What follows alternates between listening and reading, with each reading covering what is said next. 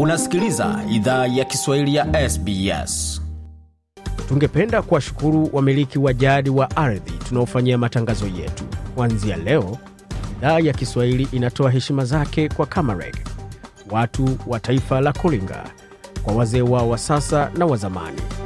Pia kuanzia leo kuna wakubali wa Aboriginal na Torres Strait Islander ambao ni wamiliki wa jadi kutoka ardhi zote unaosikiliza matangazo haya.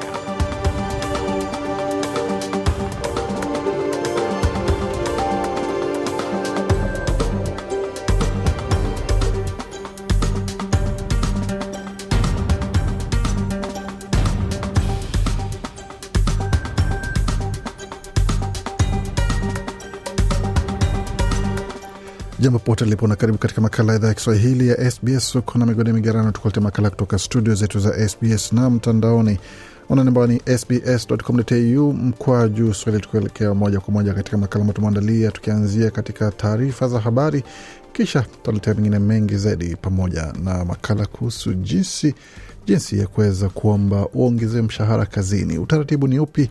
Ni kipi ambacho unastahili kuandaa kabla ya kufanya mazungumzo hayo na mwajiri wako na hatari za kufanya hivyo ni gani? Pia yote tutazazungumza muda usio mrefu, lakini kwa sasa tupate kionjo kupitia muktasari wa habari.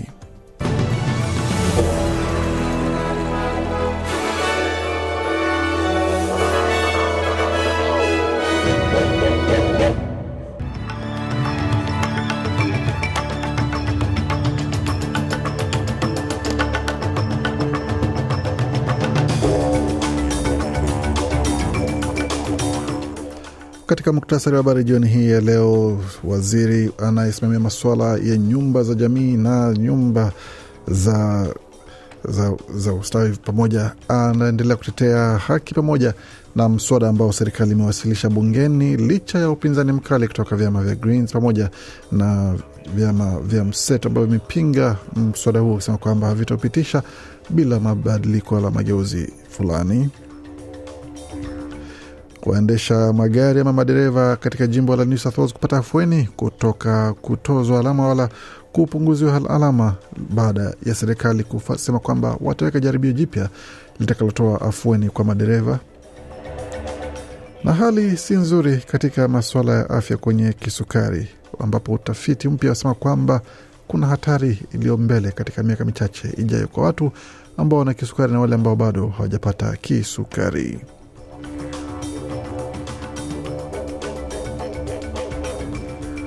Katika taarifa za kimataifa, Umoja wa Mataifa wataka Darfur kuangaziwa ili kuleta amani, wakati vita vyenyewe kwa vyaendelea kule Sudan. Na mamluki kule Urusi warejea kambini baada ya kutishia kuweza kuelekea moja kwa moja hadi katika mji mkuu wa taifa hilo, ambapo rais amesema kwamba ni kinyume pamoja na ni hatari kubwa ambayo italeta matatizo kati ya Urusi pamoja na mamluki yao na mmoja wao akiwa anaelekezwa nje. Na mbichi na mbivu zabainika katika viwanja vya michezo katika NRL na AFL, na vijana wa Australia wa miaka kumi na saba waingia katika robo fainali ya kombe la Asia.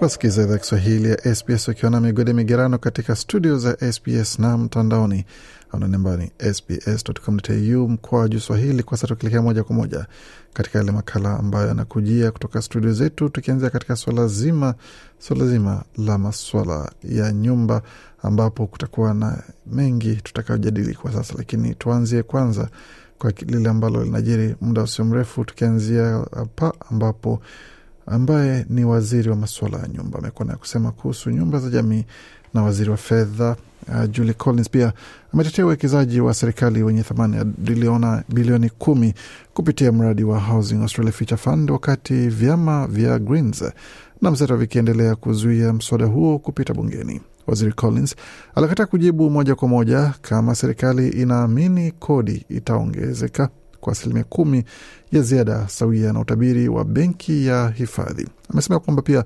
watoaji wa makazi ya jamii katika mstari wa mbele wa dhiki ya, maka, ya makazi wanaomba nyumba za jamii na za bei nafuu nyingi zijengwe, hali ambayo amesema ni suluhu muhimu kwa janga la upangaji kupitia mfuko wa makazi wa serikali.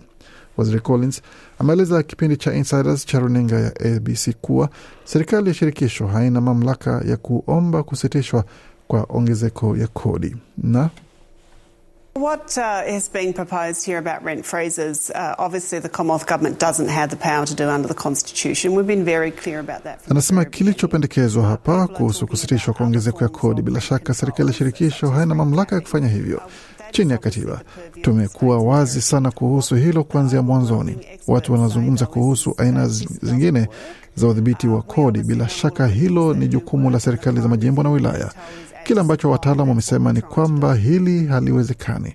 Tunataka tazama vitu ambavyo vinatumika. Ni kitu cha kwanza ambacho tumeambiwa ni kuongeza utoaji, na hicho ndicho tunajaribu fanya, alisema waziri Collins. Tukielekea moja kwa moja katika jimbo la New South Wales ambapo serikali ya New South Wales imesema itaharakisha jaribio la kuwaruhusu madereva kupunguza alama moja ya adhabu kama wameonyesha rekodi nzuri ya kuendesha gari. Madereva watatakiwa kudumisha rekodi safi kwa muda wa miezi kumi na mbili kwa ajili ya kupata alama hiyo. Kwa sasa huwa inachukua muda wa miaka mitatu kwa dereva kuondoa adhabu ya alama moja kwenye leseni yake ya kuendesha gari. Kiongozi wa New South Wales Chris Minns amesema alama ya kwanza itapunguzwa Januari mwaka ujao na We're certainly not saying that drivers that are chronically racking up points will be able to be eligible to have all their points returned. Anasema bila shaka hatusemi kuwa madereva ambao ni sugu kwa kuondolewa alama watastahiki kurejeshwa alama zao zote, ila alama moja ikirejeshwa, kama uko katika hatari ya kupoteza leseni yako, ni zawadi kubwa ya kutenda haki, hususan unapoelekea katika likizo ya Krismasi ambako adhabu ya alama huwa ni mara mbili. Kutoka hapa tuelekee moja kwa moja tukiangazia sasa masuala ya afya, ambapo utafiti mpya umetabiri kuwa idadi ya watu wazima wanaoishi na ugonjwa wa kisukari kote duniani itaongezeka mara mbili kufikia mwaka elfu mbili na hamsini. Utafiti huo unalaumu kuongezeka kwa kasi kwa viwango vya fetma na kuongezeka kwa uhaba wa usawa katika afya kwa watu wazima takriban bilioni moja nukta tatu ambao watakuwa na kisukari ndani ya miongo ijayo.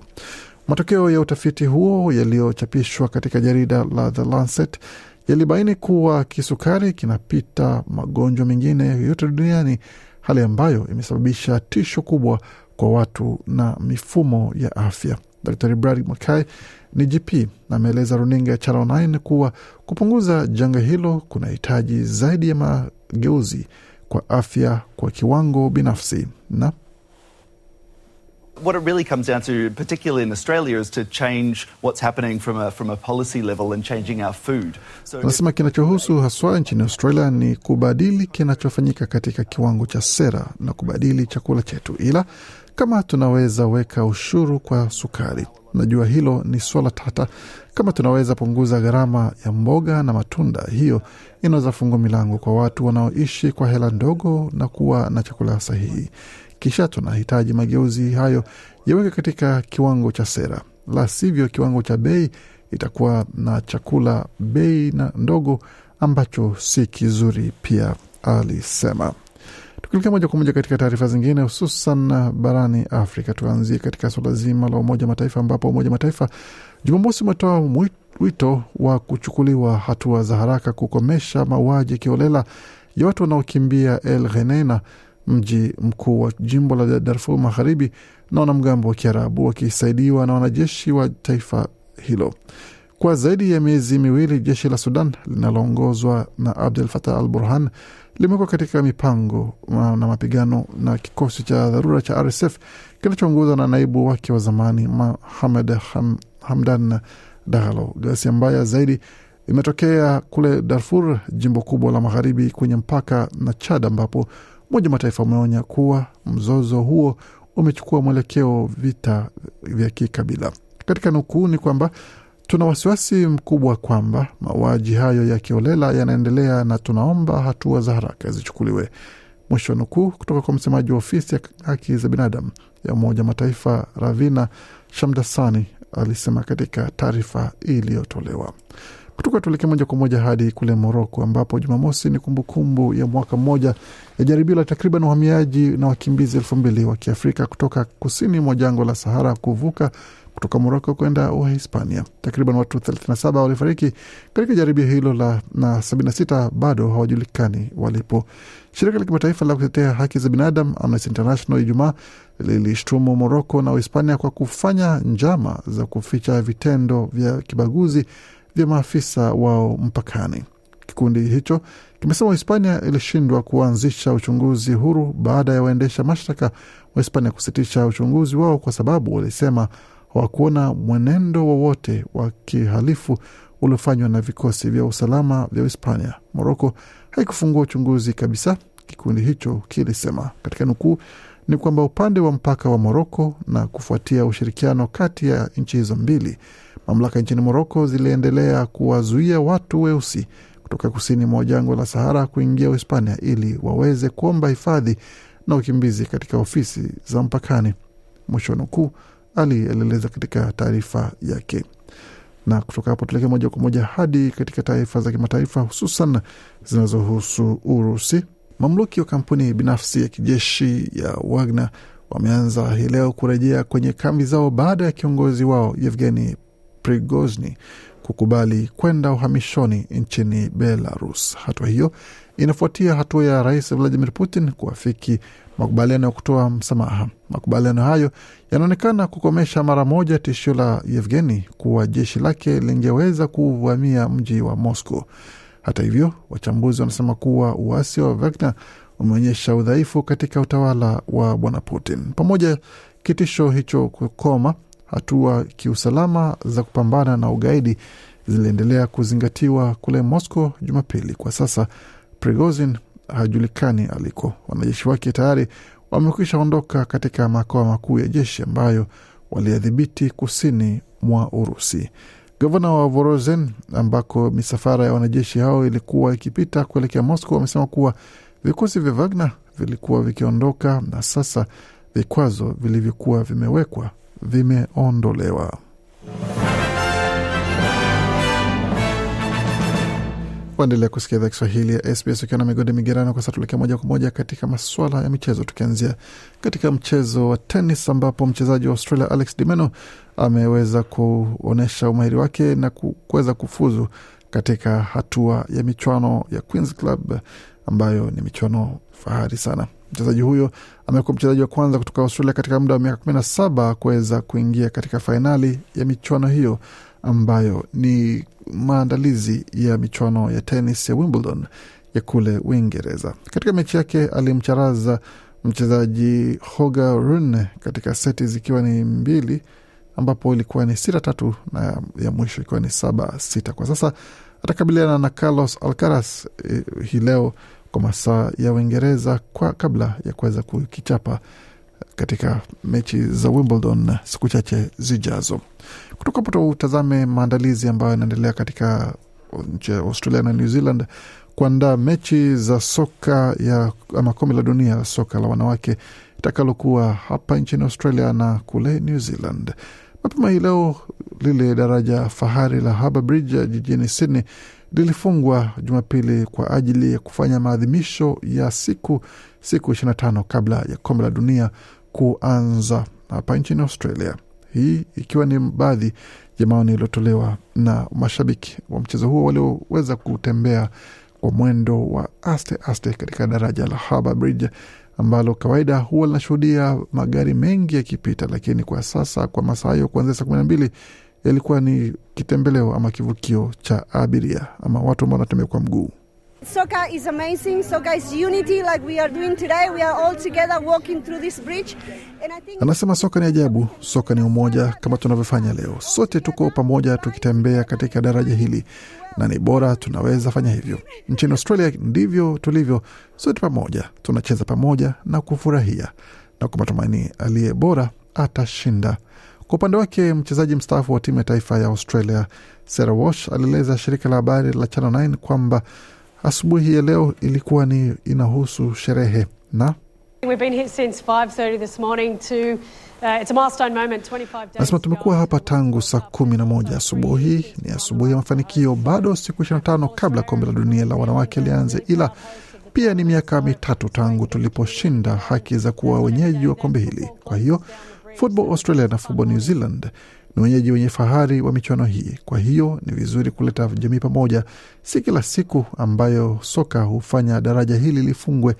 Ilikuwa asubuhi ya furaha, alisisitiza Bi Sarah Walsh ambaye alikuwa ni mchezaji wa taifa wa Australia mstaafu kwa sasa. Sydney itakuwa mwenyeji wa mechi kumi na moja za kombe la dunia kupitia viwanja viwili vya michezo pamoja na kuweza ambayo itaanza kuanzia tarehe ishirini Agosti. Melbourne, Adelaide na Perth nazo pia zitakuwa ni wenyeji wengine michezo ya kombe la dunia la wanawake pamoja na miji ya Auckland na Wellington kule nchini New Zealand. Kutoka hapo tuelekee moja kwa moja katika matokeo ya mechi za NRL ilikuwa hii leo ambapo Dolphins walicharazwa na Eels kwa alama zikiwa ni 48 kwa 20 wakati Panthers wakiwala Newcastle Knights 20 kwa kumi na mbili. Katika matokeo mengine ambayo ilikuwa ni hii leo, Raiders waliwacharaza Roosters 20 kwa 18 wakati Cowboys wakiwacharaza Rabbitohs 31 kwa sita nyumbani kwao bila huruma yoyote. Katika AFL matokeo ya mechi za leo ilikuwa ifuatayo, ambapo Gold Coast waliwacharaza Hawthorn mia na moja kwa 34 wakati Collingwood wakiwacharaza Adelaide kwa alama mbili tu 82 kwa 80. Kutoka hapa tuelekee moja kwa moja katika masuala ya soka ambapo Australia, timu ya vijana Australia ita, imetinga robo fainali itakayochezwa dhidi ya Japan, mechi ambayo itakuwa ni kesho alfajiri kwa masaa ya Australia. Mechi hiyo bila shaka itajumuisha baadhi ya vijana ambao wanacheza katika A-League na katika ligi zingine, mmoja wao nyota akiwa ni bwana Iran Kunda kutoka kule Burundi pamoja na Adelaide. Chimbuko lake ni Burundi, lakini alizaliwa na kuia kule Tanzania, lakini sasa Australia ndio nyumbani na anawakilisha na kuperusha bendera ya Australia katika kombe la dunia la, kwa, kwa mradhi kwa kombe la Asia la vijana wenye chini ya umri wa miaka kumi na saba.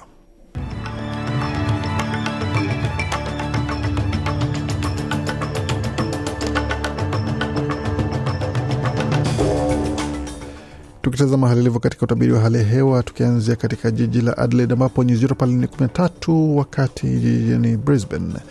Nyuzi joto pale ni 13.2, Canberra ni 6.5, Darwin 27.5, Hobart 9.8, wakati Perth ni 10.2, Melbourne 11.2 na mjini Sydney nyuzi joto pale ni 12 na kufika hapo nausha taarifa habari ambayo tumeandalia.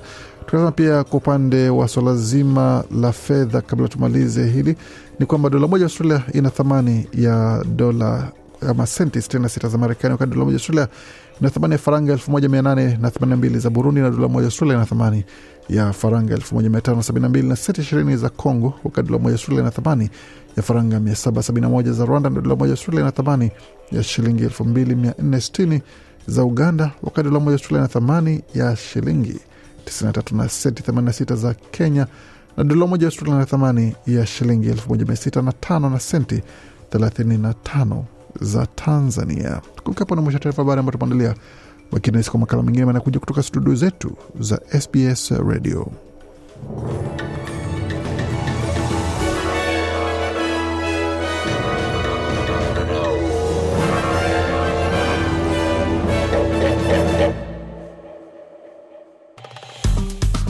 Penda, shiriki, toa maoni.